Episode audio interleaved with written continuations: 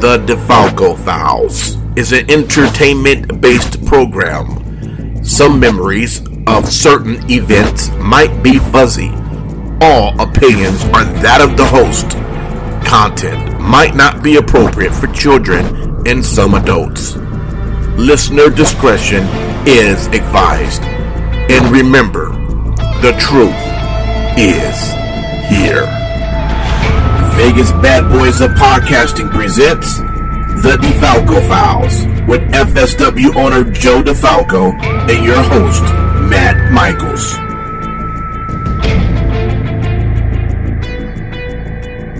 Hey everybody, Matt Michaels here on the DeFalco Files with the owner and creator of FSW, Future Stars Wrestling, here in Las Vegas, Mr. Joe DeFalco. Joe, you look rested, you look happy, you look like uh, you just spent time away in paradise, and uh, welcome back.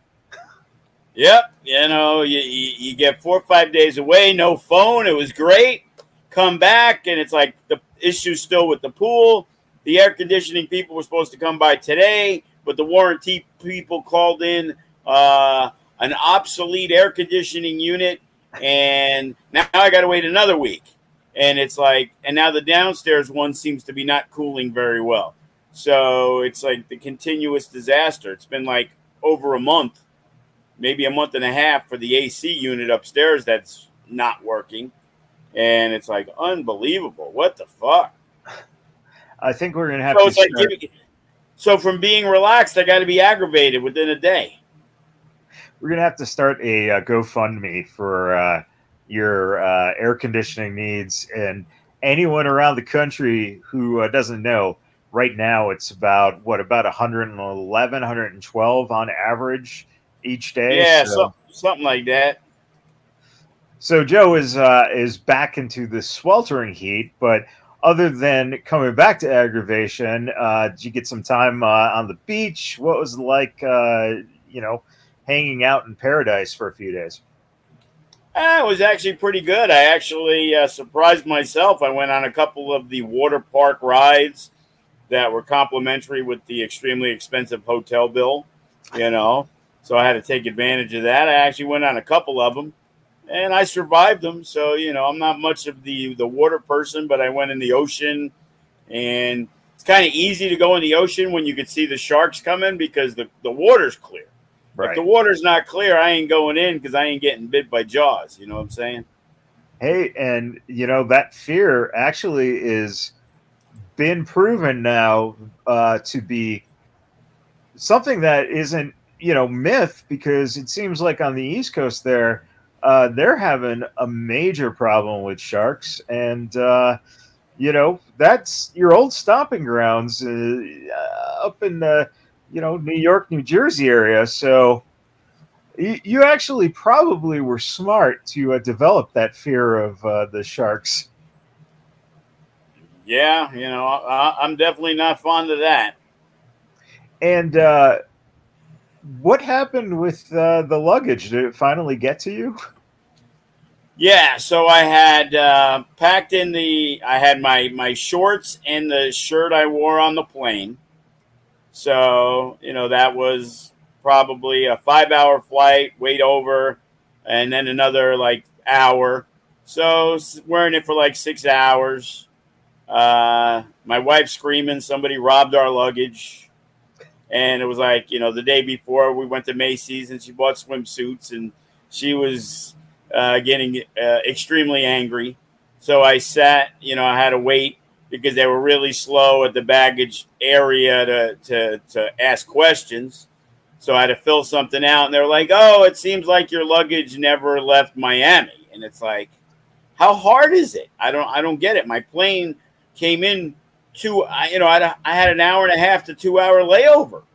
You know what I mean? It's like, oh, I could see if we rush to get there, whatever. And then talking to people like on the blackjack table, it happened to them, so it seems kind of normal, I guess.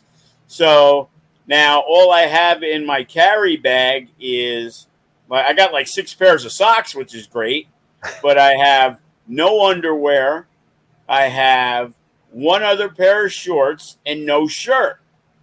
And the shirt at this resort, the cheapest one for a crappy shirt was like $140. okay. I'm like, well, I can grab a swimsuit if I want to go in the water.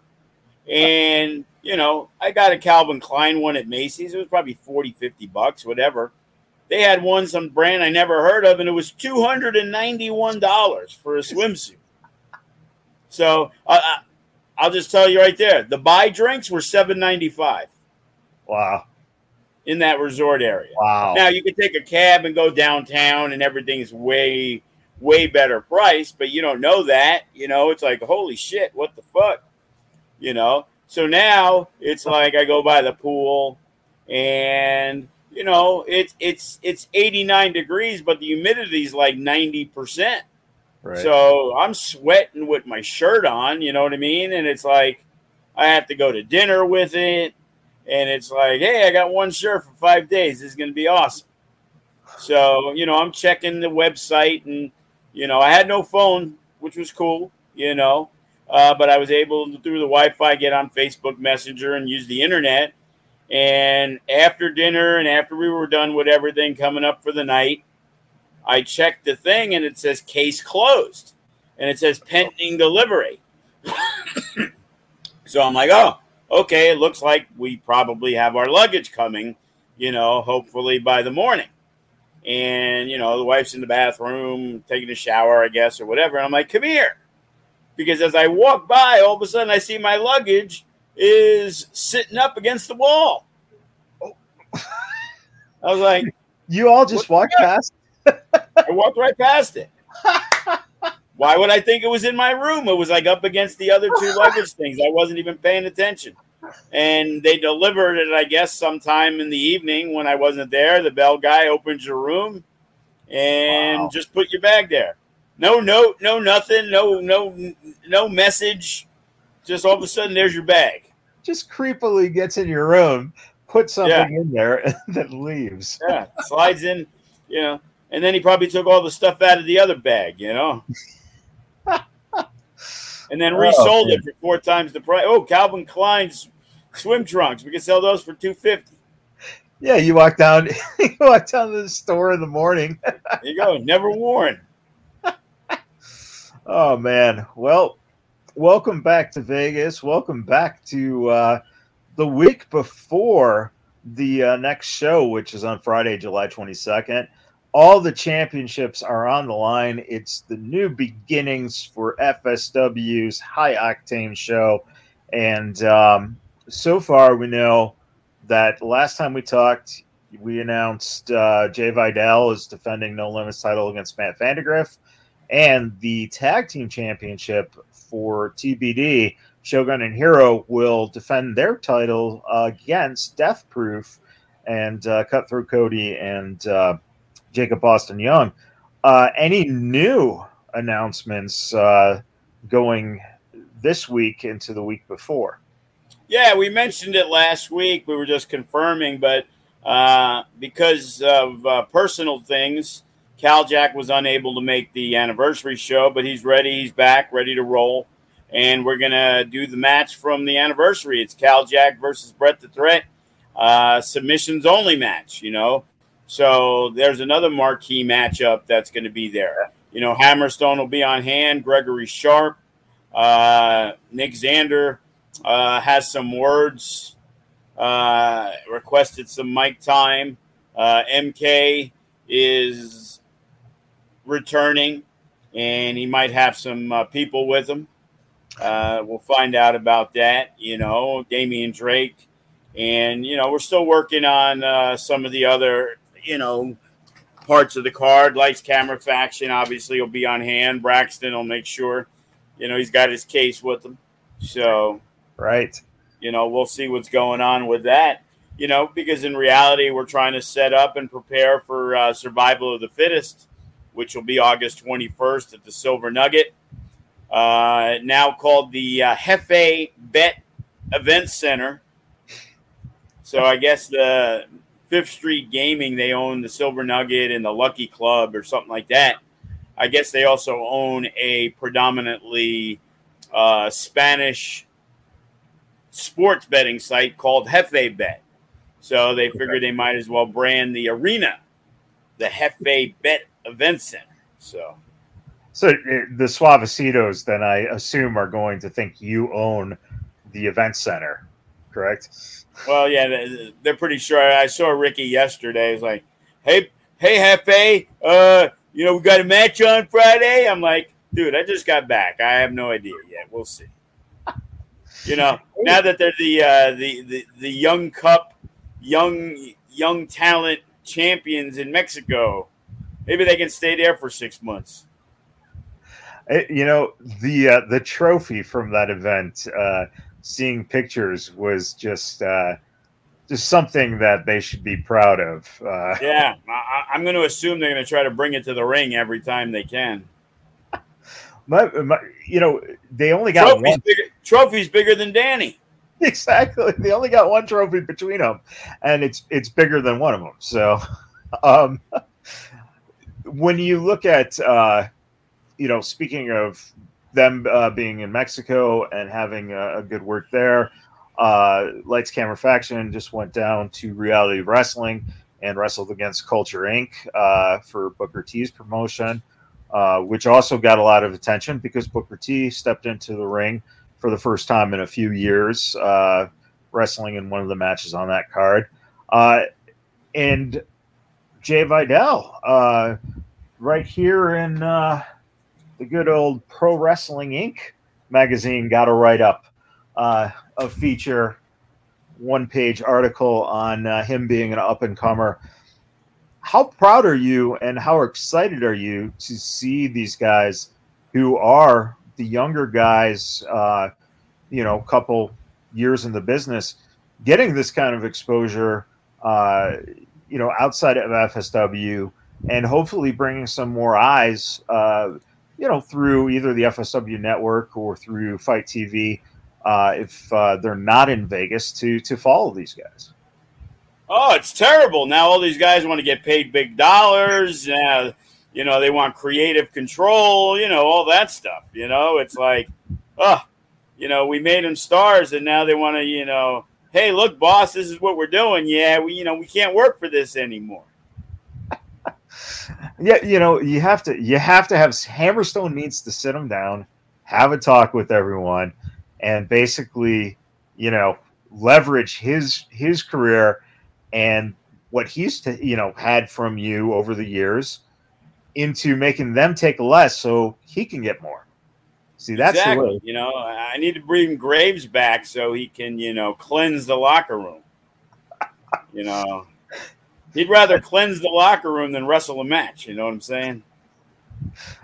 Well, you know, uh, he, it's been we a while. Bring Gallo there for good luck too. Yeah, he's back, um, so he's ready to roll. Wow, wow, Gallo is uh, making that. Uh, Gallo's what? Uh, Got to be sixty something now. Something like that. Yeah, yeah. You know, he was like me with the long, long mullet hair back in the day when I first met him. Uh, when we were doing Vegas Extreme, and he was tag teaming with Navajo Warrior, and that's when we brought in Mike Knox and Derek Neikirk from there. Uh, we were supposed to bring in uh, Hollywood Yates he was the guy that I believe was the circus clown or something for the rodeos. Yeah. And he ended up having to cancel because he had a rodeo that day. And yeah, Gallo, uh, you know, started with us even before FSW when we first used him in 2009. That what he was pretty much a rookie back in the day. You know, he was lean as lean can be. Not anymore, man. I remember seeing him at the uh, Cauliflower Alley Club. And it was kind of after we had a falling out when we did the show at the CAC. And it was like, holy fuck. He looked really fat to me. You know what I mean? Because he had the shirt on, but he is like, like he is, he is just like a brick wall. Yeah. Yeah. And not only him, but, you know, Navajo's doing these strongman competitions now. And he's, oh, is that right? Yeah, he's in better shape than he was, you know, 20 years ago. Oh yeah, um, he was always he was always a uh, kind of heavy set dude. Yeah, and now he's it's it's just unbelievable. He's he's massively strong. Um, you know, it, speaking of of guys like that who have been around uh, for a while that have been in and out of FSW. Is there anyone that uh, we haven't seen in a while that you might uh, have, you know, maybe thought about kind of bringing back around for uh, fans to get another look at? Well, we were trying to uh, get Bateman more regularly, and uh, unfortunately, we knew there was no shot August 21st because New Japan. That's the only bad thing about running Sundays. And if we we usually run that third or fourth week, and New Japan, which also you know takes out Tito Escondido, and Tito's a guy that we wanted to jump back on board because he seems to be getting hot, and we've loved him for a long time. And then all of a sudden, he gets booked in Japan, so he's really you know taken off. And he was the guy that when he was undervalued you know, we used to use him and Shea all the time. And then we yeah. kind of brought Tito back, and then he got hurt. And then it was, you know, kind of tough to get him back into the mix. But, you know, we had him set up, and he was part of the MK Army, and it looked like he was going to be the guy in line uh, for some title matches against Hammerstone. You know, he had beaten Graves in a tag match. You know, he, he had done some good things on, on his return. And then I found out, you know, I hit him up, hey, congrats, man, about Japan. When when are you going? And he was coming back the 19th. And I'm like, hey, you know, what about the 21st? And he was like, oh, New Japan and the USA. So, you know, that takes out Tito. It took out Bateman. If we wanted to use, for example, uh, Tom Lawlor, can't use him. Right. Uh, TJ's back in the States from Japan. So he was looking for a spot on, at Survival of the Fittest but because of the way it's matchups and things like that, I told him, you know, I haven't even really looked other than what in my head we knew where we were going. But it, you know, obviously, if there's a spot available, uh, TJ Perkins is a guy you want to actually, you know, be on the show. You know, right. he had a great match with Hammerstone and Cage when he had to step in because uh, Davey couldn't be there. The anniversary show weekend, you know, last year that was best match on the show, uh, him and Matt Vandagriff. So anytime you get TJP in the ring, you know you're going to have you know an awesome match. You know, I know Gregory Sharp was not happy. You know, a couple years ago, he really wants that match with TJ. Well, now that he's the Nevada State champion, you know, there's there's a possibility. You know, Davey Richards, TJP, and maybe Gregory Sharp could be, you know, a survival of the fittest matchup. Yeah. You know, but I got to check with uh, Davey Richards because Chris Bey's looking to come back, and we were talked about some stuff, and then it turned out uh, Sami Callihan's revolver's running August twenty first too. Yeah. So Chris Bey already took that booking, and when I hit up Davey, he was good for it, but I know he's been doing some stuff with the Wolves at, right. with Revolver. So I have to actually, now that I'm back, double check. And, you know, because I talked to him about doing the show on the Sunday. And, you know, we could either do the seminar the Sunday, which might actually be a better option uh, because it's a five o'clock show. We could do the seminar at one o'clock. You know what I mean? Yeah. Yeah and uh, and again, uh, if you are a young wrestler or even a, an experienced wrestler, and you're in the area, if uh, we start talking about that as something that is uh, going to happen, yeah, man, t- take advantage of that because. Uh, you know, again, you you don't get those opportunities to, you know, get it, get a chance to learn from some of these incredible guys, um, and that's that's something to take advantage of. Uh, don't don't sleep on.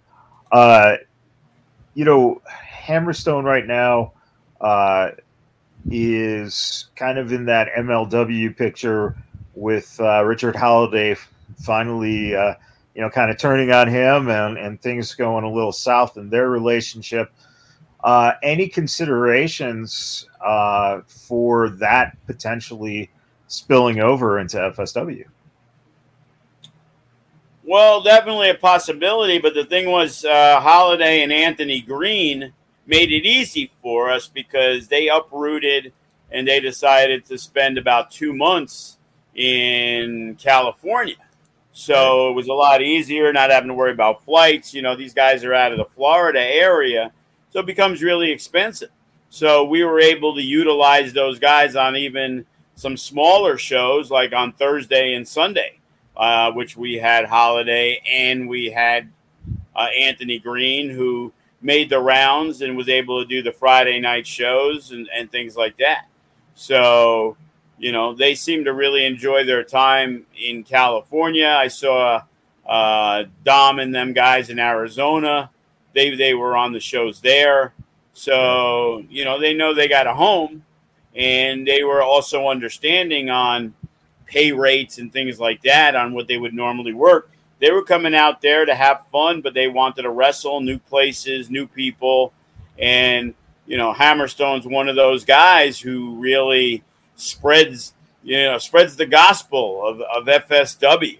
You know, so it's like when we bring in uh, Jacob Fatu and Holliday. Oh man, we really wanted to work here. You know, Hammerstone has great things to say about every, you know, me and and the, and the crew and the matches, you know, and it's the same thing with Chris Bey and Impact when you go in there, you know, without knowing who these guys are personally. When you introduce yourself, they know exactly who you are because you know it was the same thing with Ring of Honor. We had Kenny King flying the flag; he's one of our trainers.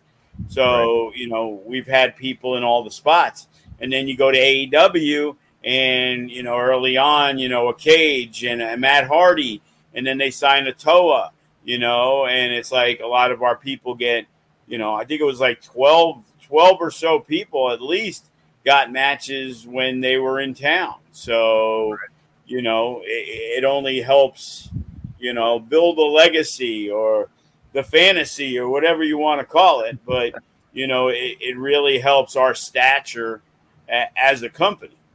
Right. And uh, you know, the uh, Ring of Honor uh, crew is getting ready to do their pay per view on the uh, the 23rd. Um, so you know, 22nd, you can see FSW uh, doing the high octane new beginnings on the FSW network for 6.99 a month, and then uh, you can watch the ROH pay per view and see Toa and uh, I'm assuming pro- probably Brian Cage, and uh, you know it's it's uh, spreading across the uh, you know the the companies now uh, to to be even more of an impact. Um, is there anyone out there that you have been looking at over the past you know half a year, year or so? uh, that you haven't had a chance to um, either talk to or maybe have started a little talking to uh, that uh, you know fans might have not seen in FSW yet? Well, you know, we're always talking with Danny Limelight, and you know, whether as a single, we talk to Slice Boogie, who's never actually appeared I don't believe he's ever appeared. He may have once, but I don't think he's appeared in in FSW. And you know, he's a guy, you know, to really en- help enhance the tag division. And yeah. we've had Tito, but we haven't had Che Cabrera in a long time. And you know, I love Che Cabrera. So it's like, you know, trying to trying to add top quality guys, which knocks you know, unfortunately, some of the younger guys, you know, down a peg. But you know, I I have a company to run, and my job is to put out the best shows that we can we can do.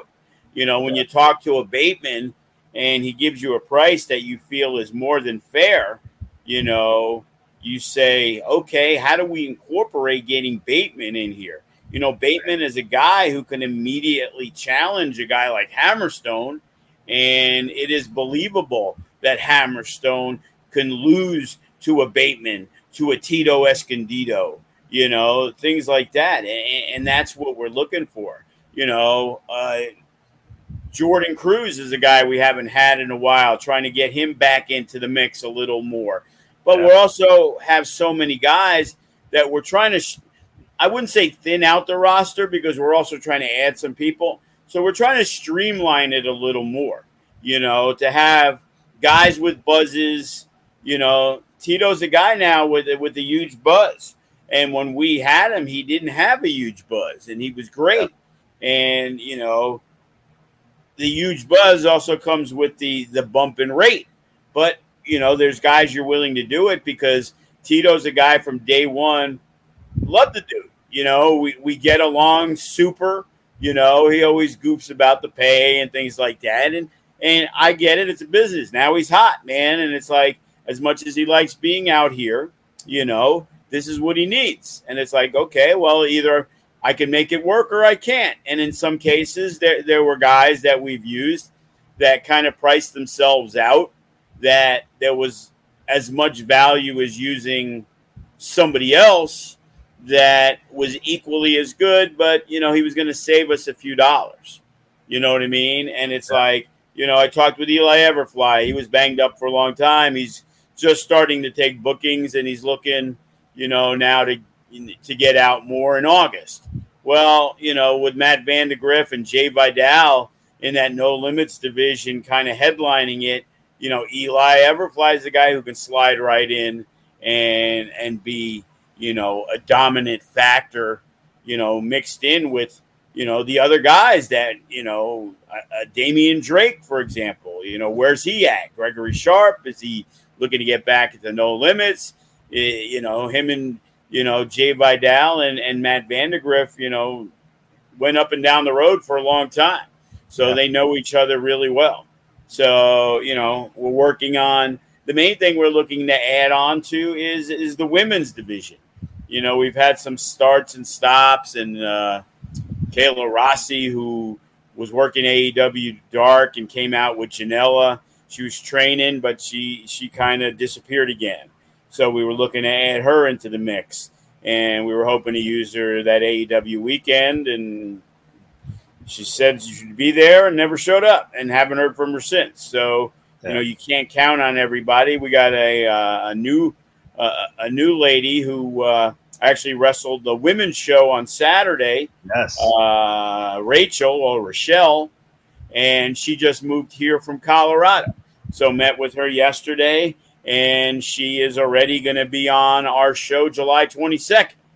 So nice. you know I, I don't want to say her Facebook name because that might not be her wrestling name, and I think I saw it wasn't like Rochelle Riveter or something like that. I'm not I'm not positive what her wrestling name is, but she's going to be added to the mix. You know, we have Viva Van scheduled uh, yep. for that show also, and I believe Alice Blair. So we, you know, and, and I got to hit up Milo. So you know, we might be able to put together two women's matches, you know, for the 22nd.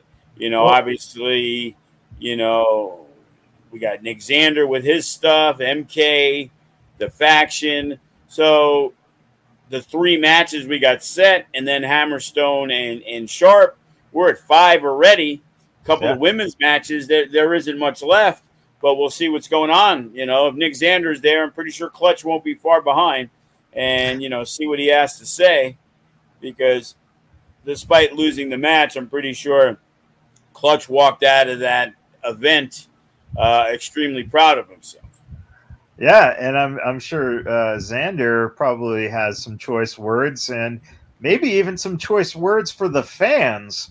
The way that they uh, gave him uh, the uh, clutch the encouragement to uh, to try to uh, damage Nick a little bit more. So that's going to be very interesting to hear what Xander has to say.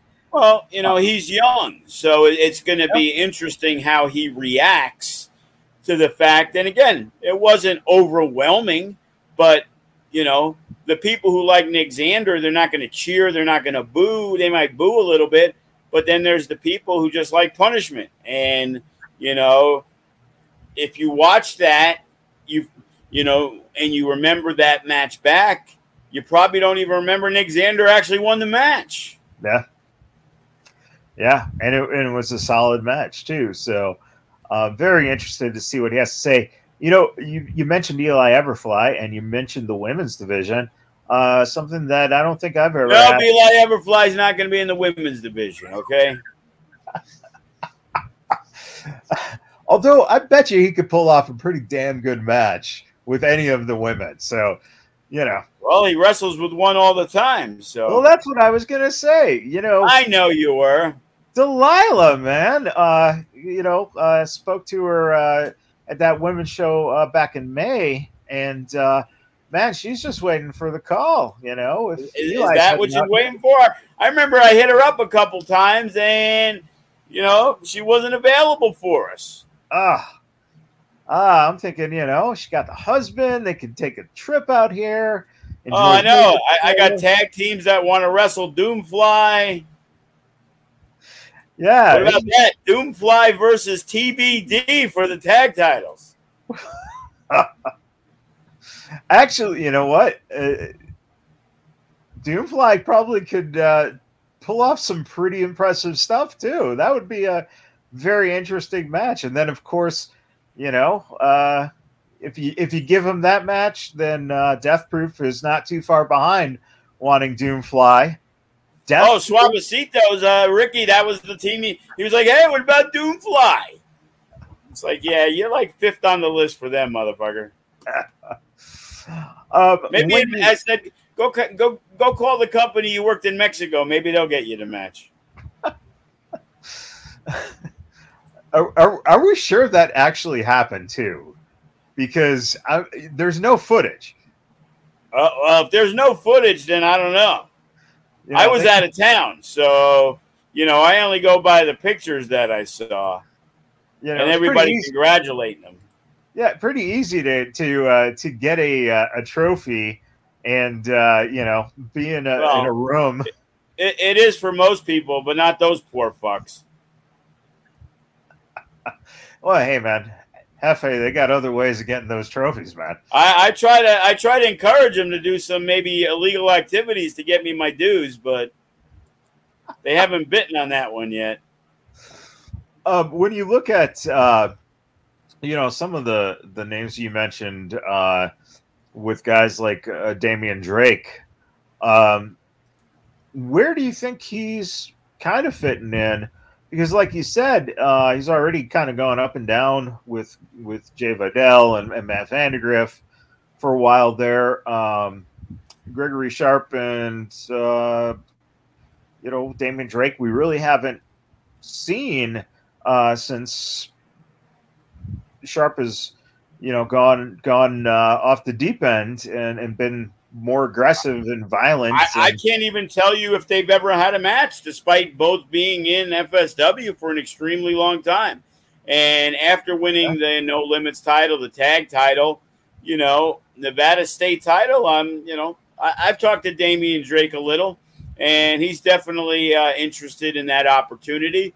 And as one of our stronger baby faces, uh, that's a match that, in, in, all honesty, I feel is something that will happen sooner than later. You know, uh, just because of the positioning, the timing. Uh, Damian Drake has a huge fan following. Uh, Gregory Sharp uh, doesn't seem to be very fond of the guys who are beloved by the fans, as we've learned with Jay Vidal and we learned with Remy Marcel. You know, a, a guy like Damian Drake is another guy who is in that situation because he's been around so long he he continues to be loved while you know Greg has that chip on his shoulder. But yeah. the chip on his shoulder is what has gotten him the Nevada State Championship. So you know it, it's worked for him. And and he he needed maybe not to be such a giving person and said, you know, what what you know, quote Raven, what about me? You know, was that Raven or was that Braven? No, that that would be Raven for sure. um, yeah.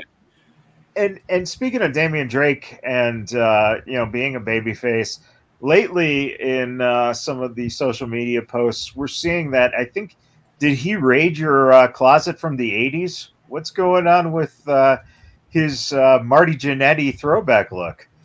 I don't know. I'm like, dude, can you kind of be like uh, seven characters instead of 17? It's like, dude, it, it's like he, he's got a new persona. I'm like, what's up with that fucking hat? That looks stupid. But you know, maybe he's got a trip to Gilligan's Island coming up. I don't know. Well, maybe there, he wants to look sharp for Ginger and Marianne. there, you, there you have it, Damien. Uh, man, uh, you know he, the, the skipper just told you to lose the hat, so you know, look, you know, go watch a Neo video. You'll see the same hat. uh, when you start thinking about um, the opportunities that the tag team division has with a team like TBD, um, and also uh, the, I guess the, you know, the look, the presence, the growing uh, maturity of the in ring style for both Hero and Shogun.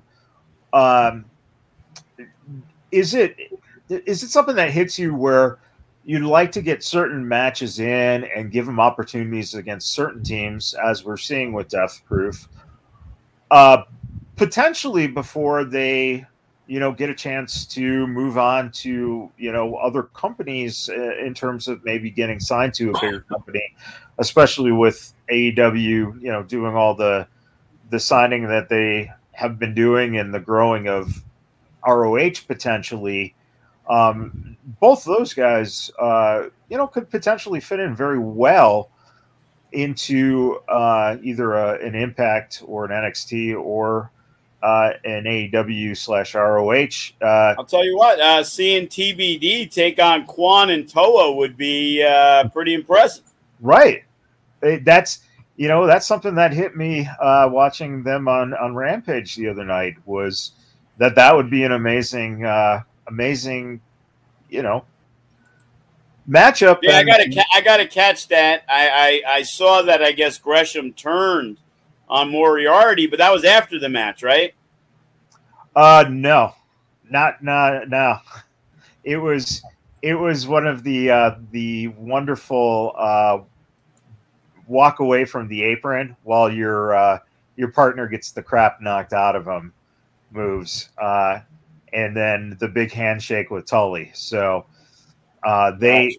they basically finished off Moriarty uh, as soon as uh, Gresham leaped off the uh, the corner, and uh, it was it, it, was it was great finish. You know, it was a great nasty uh, finisher they have, and a good man. You know, you got to give credit for Toa being in the business. You know, for a shorter period of time, uh, two to three years window, uh, and being able to gel so well with someone who, you know, he hadn't had a huge relationship with. Um, does you know does does that is that something that being that those guys are you know in AEW, AEW is a company that allows guys to work outside is that something that you could look at matchup wise down the road and go, hey, we have a Mecca coming up? Would this be a match that would uh, suit a TBD? Uh, uh, again, maybe maybe you're right. Maybe it happens at FSW. You know, budgets are bigger on the Meccas. You know, now they're getting some love on there. So now that rate bump, which again is always important, with Toa now he's in AEW. He, he he's gotten a big uh, rate bump you know. And the funny thing is, I thought it was through Toa, but it wasn't. I just happened to get a Twitter message, you know, a couple months back from Kaun, and uh, he's out of Houston, Texas. And you know, right. I explained the situation to him, and, and you know, we we kept the door open, you know, for something. But that would definitely be a match, you, you know, that should happen. And if it does happen, you know, I, I think uh, Shogun and Hero should forfeit their pay because now they're going to have some good footage that they can send out against a team that seems like they're going to be pushing pretty hard, you yeah. know. And you know, the fact of the matter is, they they aren't putting Tully Blanchard with them to job them out. You know what I mean? So they're going to try to present them. But the thing is, both guys are relatively green, so they're going to try to protect them as much as possible. But the more work they can get, the better they they will get. You know, it's the same thing. You know, I'm pretty sure if I put Shogun with somebody else, he would be very unhappy being in a tag. You know, he yeah. was with Kenny. Uh, it was through circumstances. He needed a partner. He was doing the stuff with Hammerstone and Graves, which was a continuation in the past. But Shogun was is was is a guy that would be a top contender for the heavyweight championship. But right. being that he is so tight with Hero, you know, doing the tag thing is fun for him. You know what I mean? Plus, it gets him some work, it gets him experience, maybe gets to work some different people. But I know deep down that Shogun wants to be the FSW heavyweight champion. So, you know, we'll we'll see what happens, you know, coming out of this. You know, and how successful the tag team is. Because again, you don't want to you don't you never want to cut something too short when it has a lot of legs, you know. Right. But you would rather cut something a little short than too long. Right. And there's been circumstances where you let things play out and it was like, man, we should have pulled the trigger two shows ago. Right. You know. And, it, and it's been even been in situations of moving the belt. And I remember the time with the Commandos and the Scum, and we had this huge, my great idea. We're going to do this two out of three falls match. And I remember seeing it on TV that the first fall was by DQ so when they won the pinfall on the third fall, everybody goes crazy. Yay! And it was like, oh, but the first fall was a DQ. The titles don't change hands. And then the next show at the Silverton, we did a uh, a ladder match, and the Scum won the titles back, and it was so much flatter than when they thought they won the tag titles the the show before. So, wait always have to be careful. Sometimes I wish I had the earpiece in my head and it'd be like, ah, change, change the plans. because there's so many times you see things and it's like, oh man, this would be the perfect finish. And then it goes for another 30 seconds. And now the, the, huge move gets kicked out of, but the guy wins on a roll up. Yeah, right.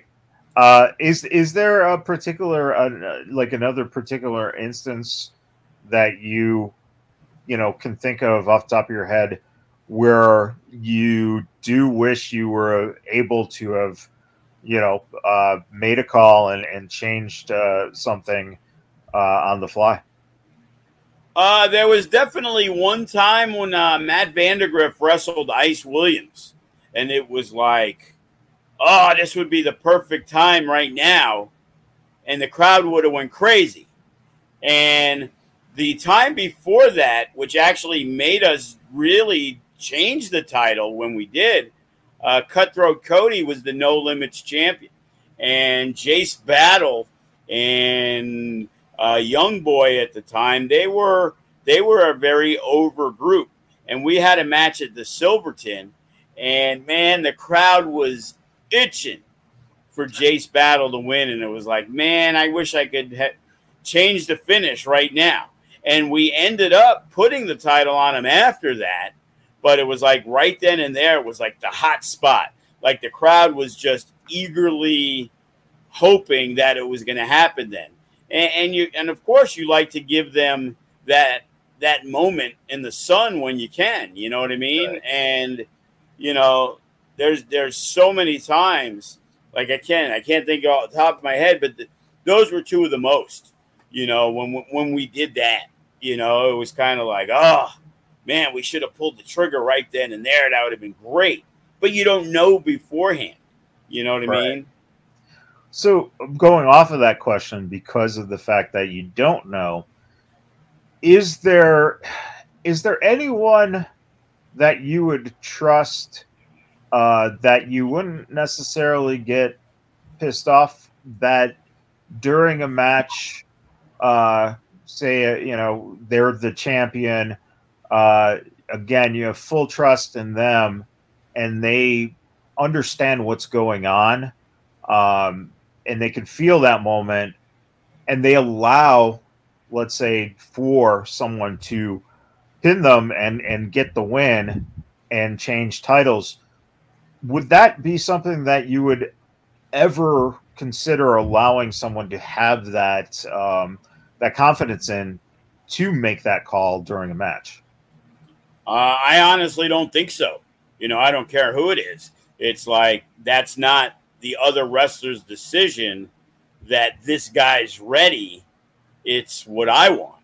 You, you know what sure. I mean? You know, we we've had instances where Jay Vidal didn't know Chris Bey wasn't going to kick out. Right. And that came about because Chris Bey didn't know that Remy or Jack, I don't know whoever took the pin when they when him and Nino Black won the tag titles, they didn't know they were winning. You yeah. know, the referee counted, and and you got that emotion because for Jay Vidal, it, it it was his first title win in FSW. May have been his first title win. Period. I don't know. Uh, but for Chris Bay, he trained with us. That was the first championship he ever won.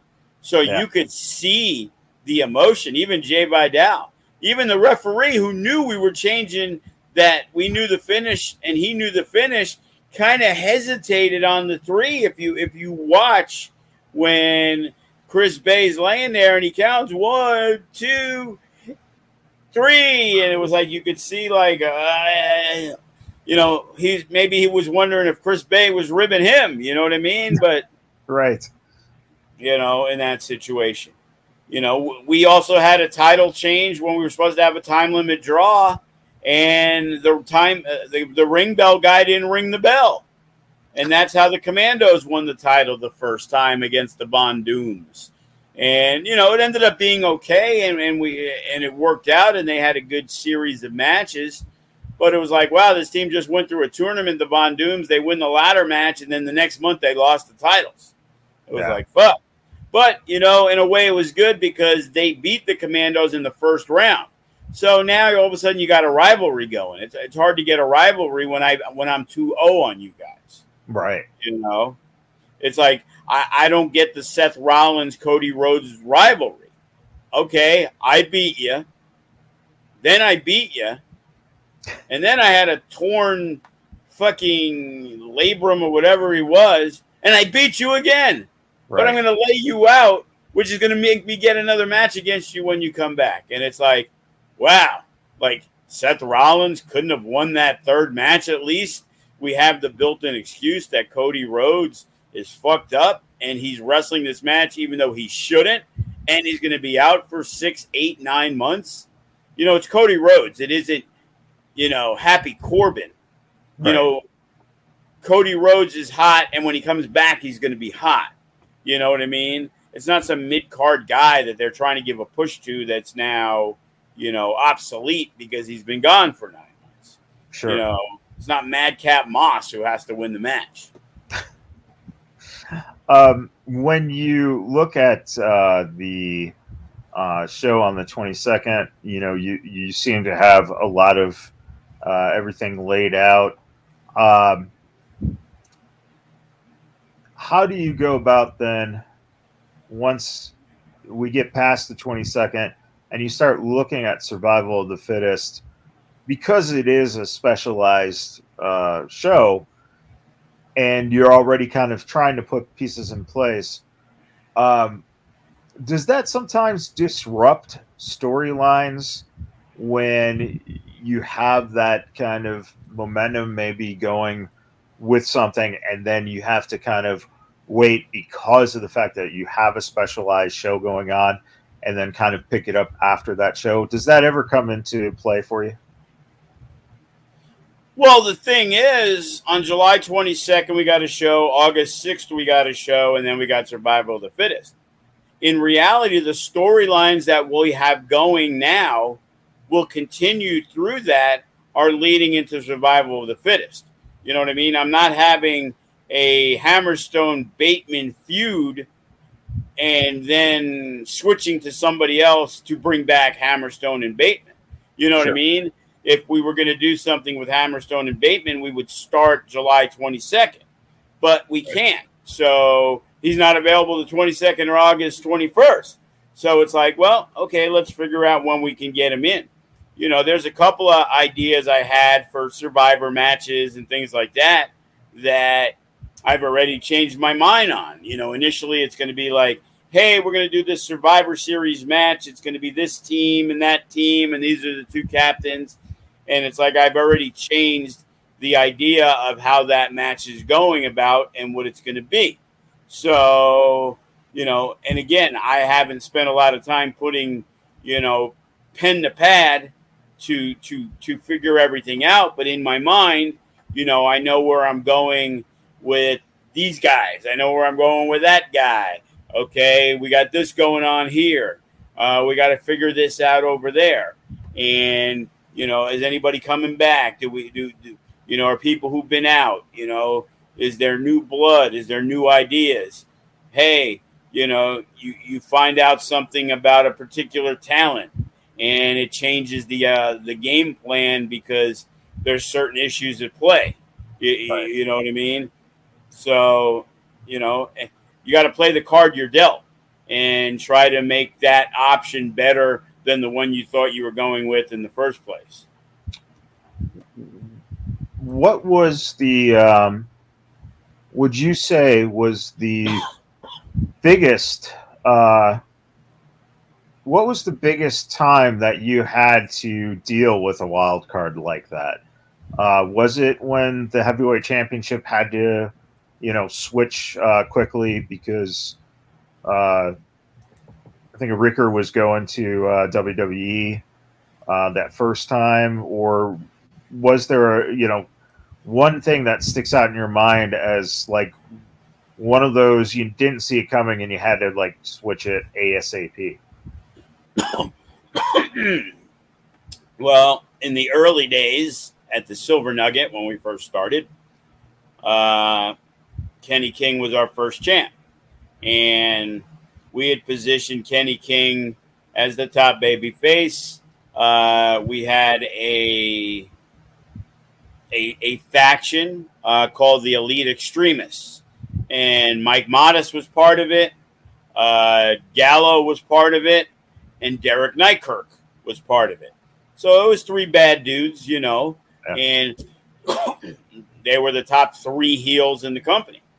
And uh, Neikirk got to the finals of the tournament in the first show uh, against Kenny King uh, Funny Bone made his presence felt, cost Neikirk the title. So Kenny King becomes the first champ. Uh, we did some stuff. I think Kenny ended up wrestling. Uh, I was going to say Disco, but he didn't because Kenny King, because Disco wrestled uh, Snuka Jr. So I'm not sure how that progressed, but we had a match and it was Neikirk versus Kenny King. And despite my better judgment, Derek Neikirk, the heel challenger, had a great idea for a DQ finish, and it was the Eddie Guerrero spot.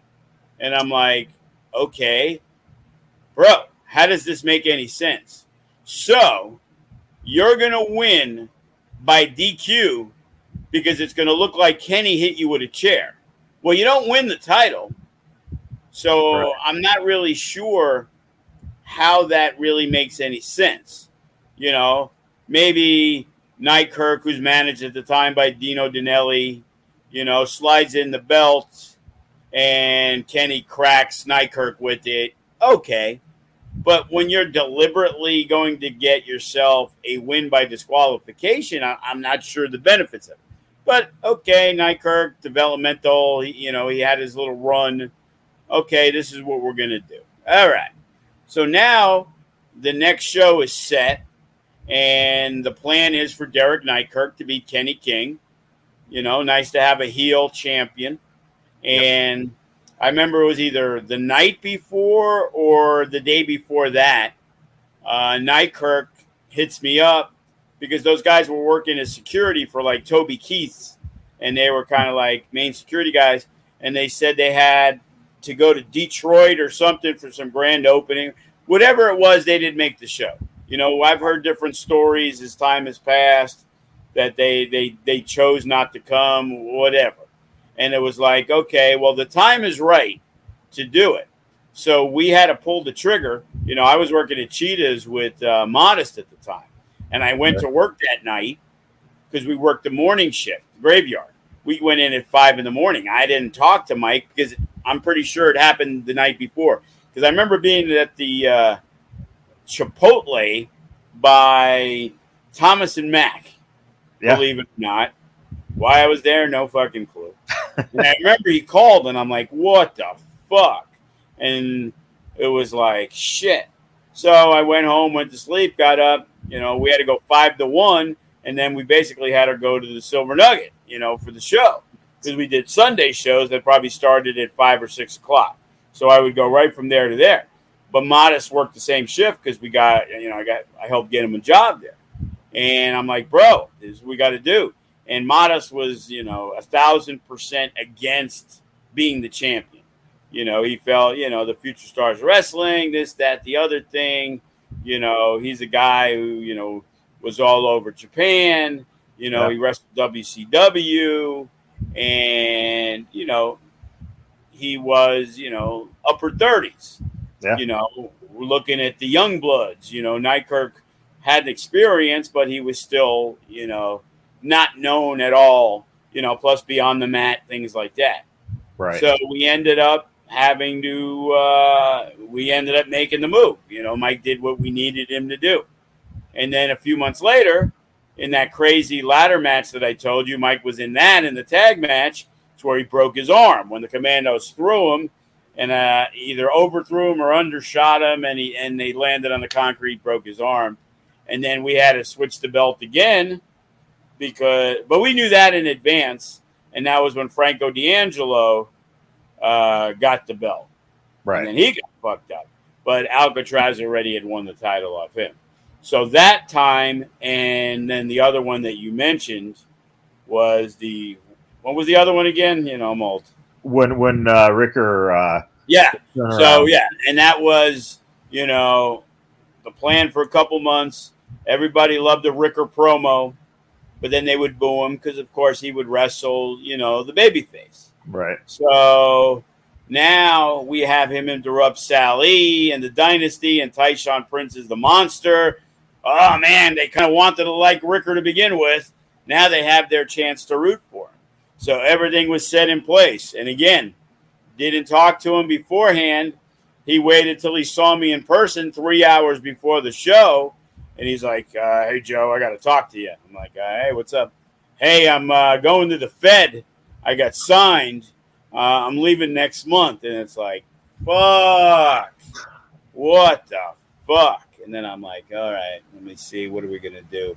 And I'm like, we got a show in two weeks. You available? And he goes, yeah, I can do that. I'm like, okay, we're to have you win the title here. And in the match, uh, Remy got involved. I think a few people did. I remember, I think Tyshawn threw Remy from the stage onto the, uh, you know, the security crew. So Remy ended up winning the title at the school two weeks later and the referee kind of f- fucked up the count. So Remy's big moment kind of was when it was sh- shown. And to this day, you know, Remy's bitter. He only had a two week run as champion because then he wrestled Tyshawn at the next show at Samstown. And yeah. Tyshawn got the title back. So, yeah, those were the two times that I didn't know the day of the show that these things were going to happen. You know, speaking of uh, Ricker, and you've seen the incarnations that uh, he's gone through in his career. Um, what do you feel about the MMM uh, that they're doing with him now on uh, SmackDown? Well, I'll be honest with you. I know. I remember I was talking with uh, Eli Quick and he wanted to manage and, and, and manage, but manage like a low card guy. And I was kind of like, you know, I'm a big fan of managers, but managers' job, it's like, so you come in and you can't even be successful with the manager, that makes you a bigger jobber. You know, and I and I always had that issue. Right. And I see Max Dupree, and it's like, well, they're taking two guys who barely win on like main event, and they're going to come to SmackDown, and that's cool. You're going to give them a gimmick change, but you're not going to put them over. So they're going to be fodder for everybody else. So how good does Ricker look Yeah. when he manages two guys who can't win matches? Now, if they put those two guys together as a tag team and they let them get some wins, then I guess it becomes more valuable. And then maybe they repackage Dijak and they put him in the group and they make him a guy that is in that US title mix, then it'll work. But if you're going to keep them as singles guys where they're at, there is no winning spots.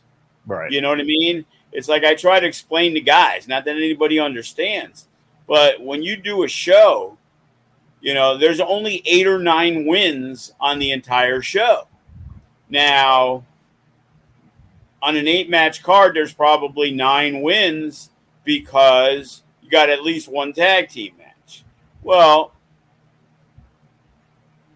there's guys you want to push. And, you know, look at the FSW roster. You know, okay, you got Matt Vandagriff, you got Jay Vidal, you got Hammerstone, you have Graves. That's why he hasn't been around in a while. What position? You know, Remy just lost the title, but he was a guy who was heavily pushed. TBD, Death Proof, Sky High. You know, you, you, take the roster, Damian Drake. You know, so there's guys.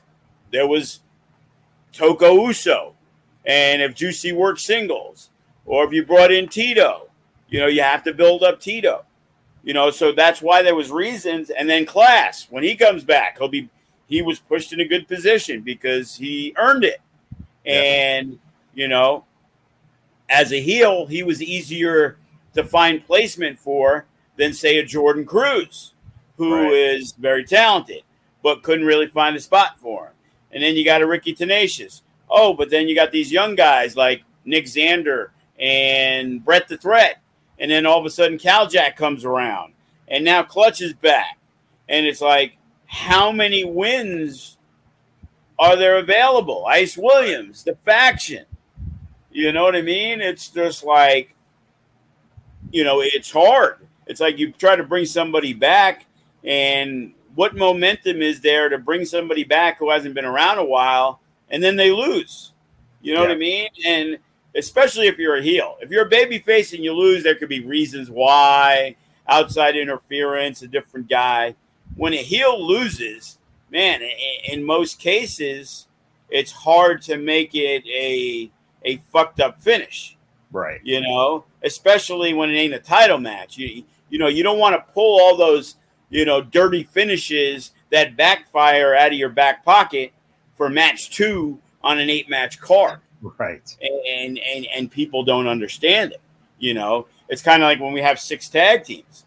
It's like if you think it's easy to get all of you guys on, you're you're out of your mind because yeah, you're going to be in a four way tag, you're going to be in an eight man tag, you know, whatever it is, and then you're going to whine later about it being a throwaway match. Okay, well, let's make things easy. How about it just don't put you on the show? And if you've looked over the last few shows, even the ones uh, AEW weekend, you know, we, we kept it as a, at a minimum of at a maximum of eight matches. You know, one of the shows had a couple of those shows only had seven matches, and it's like, you know what? There isn't a spot for everybody all the time. You know, it, it is what it is. You know, Brett the Threat, Sky High, Nick Xander. Uh, I don't think they got on a show till Sunday. You, Yeah. you know what I mean? And it's like TBD, they were our tag champs. They didn't get on a show at all because those things happen Right. because there's only so many spots. And then when you're doing a show with Revolver, now you have half the spots because they have their guys. Right. And then when you do the Thursday show or the Sunday show, you're trying to utilize new talent that made their way out on their own, however way, and now all of a sudden you're trying to get Jared Diaz and Percy Drews and Travis Titans and Titus Alexanders and all these guys opportunities because they're really good and you normally aren't going to get the opportunity to use them unless you spend four or five hundred dollars on a flight on them that you never would. Right. You, you know what i mean? So it's like you know it's always this back and forth. And because the local guys are local they feel right wrong and different but i believe they're wrong and they feel like you know they should get first priorities on stuff. And yeah.